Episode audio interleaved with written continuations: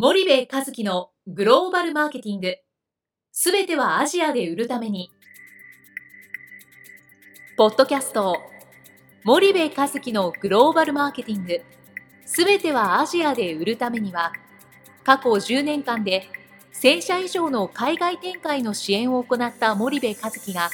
グローバルマーケティングをわかりやすく解説します。グローバルマーケティングとは、世界のニーズに応えて利益を上げること。アジアで売るためには、ものづくりプラスグローバルマーケティングを武器とした戦略を持たなければなりません。日本には素晴らしい企業が多く存在します。その企業とともにアジア市場を目指したい。再び、ジャパンアズナンバーワンと呼ばれる時代を作りたい。森部和樹は、そんな思いを持ちながらこの番組を皆様にお届けいたします。皆さんこんにちは。弊社より配信中の動画番組のご案内です。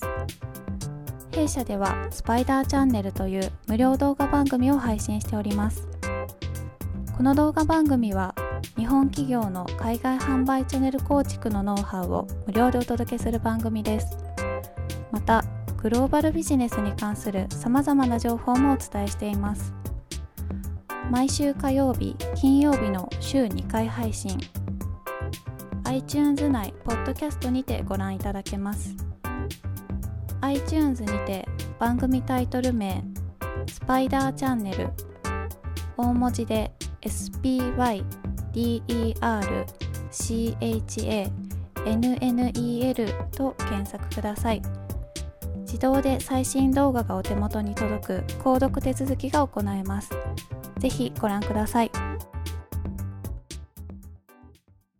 こんにちは、ナビゲーターの東忠夫です。こんにちは、森部和樹です。じゃあ森部さん、まあ、前回前前回とまあ契約書上の話をしてたと思うんですけども、はい、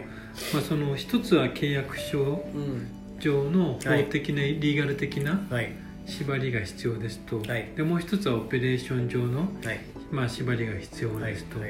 言った時に、まあ、今回の、まあ、ボブスレーの話で例えると、うん、まあ、契約解除になってしまったので、うん、まあ、森部さんの話的に言うとそのオペレーションの握りが弱かったから、こういうことが発生したんじゃないかと、そうすると、まあ、普通の企業さんの、日本企業の海外進出でいうと、これになぞれるとどういったことが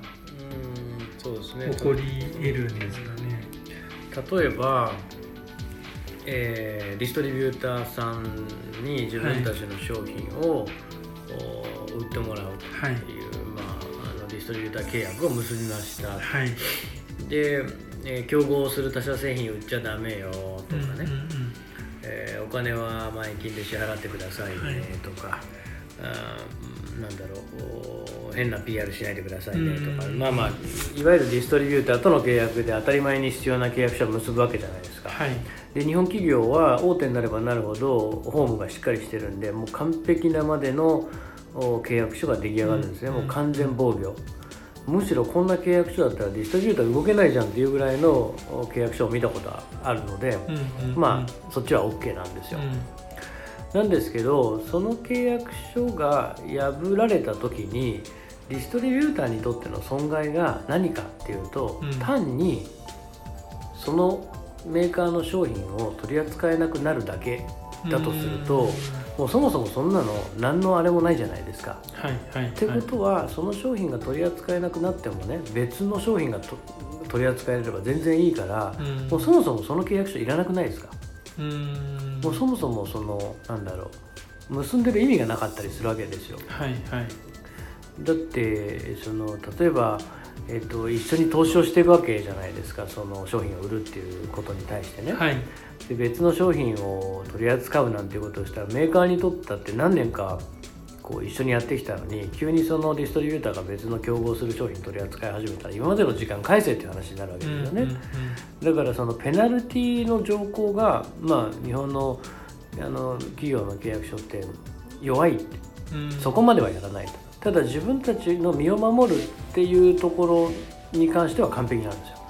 僕は何を言ってるかとその契約書の条項の中で自分たちの身の身を守る条項は完璧です。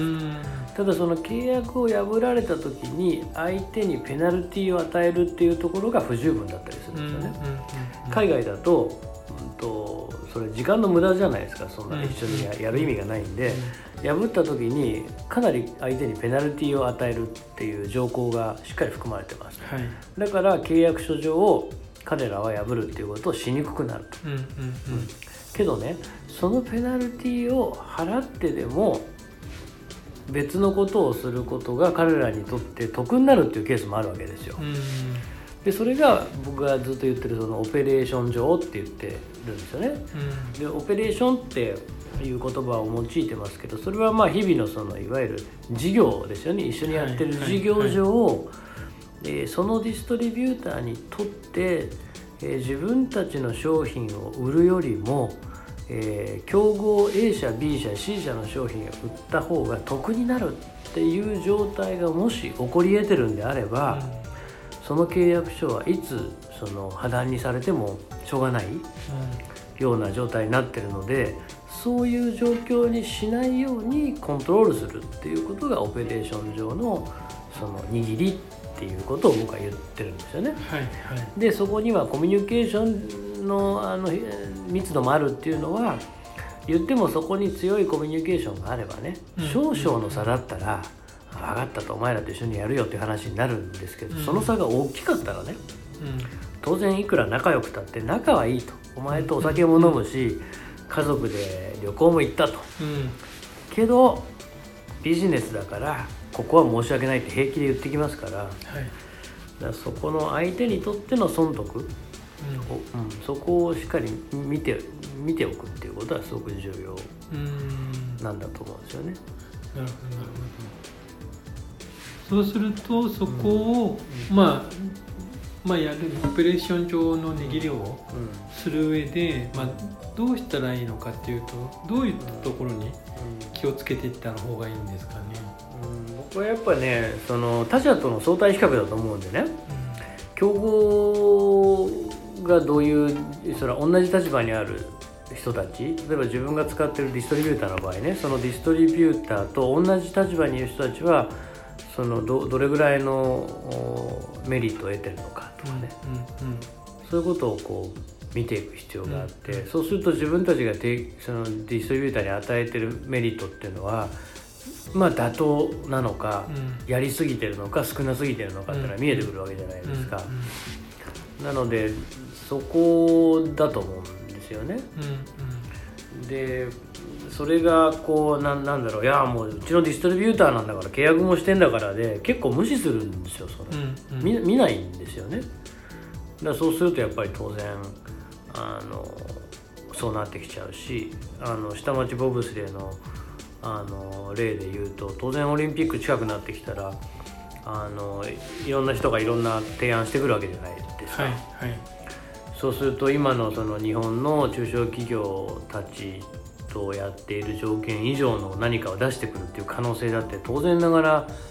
あの計算はできて、うんうん、ジャマイカのそのボブスレーチームのバリューが、えー、どれぐらいなのか相対的に見てね他のその国のチームに比べて、うんうん、その価値が高いんだとするとそれを狙ってる人たちってのはたくさん出てくるわけじゃないですか。はいそれが価値が低いんだったらそれを狙ってる人たちっていうのは少ないわけですよね。それに対して自分たちがどれぐらいのメリットをそのジャマイカのチームに与えられてるだろうかっていうことを常に見続けて相対比較しないとこういうことは容易にしておきますよね。向こうにしてみたら日本人いい人たち俺たちのために長年やってきてくれたのはもう分かってるんですよ十分。うんうん、ただその日本人よりももっといい条件くれた第三者がいたからそっちに乗り移ったっていうだけの非常にシンプルな話性格悪いかね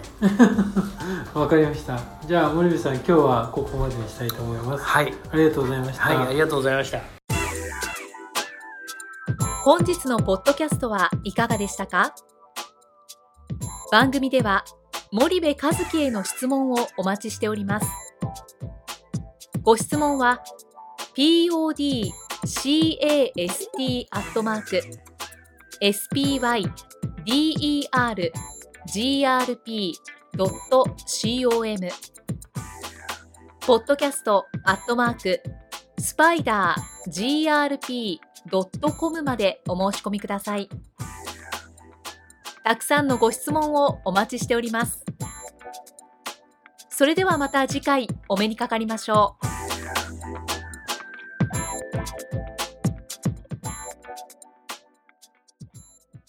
森部和樹のグローバルマーケティング。この番組はスパイダーグループの提供によりお送りしました。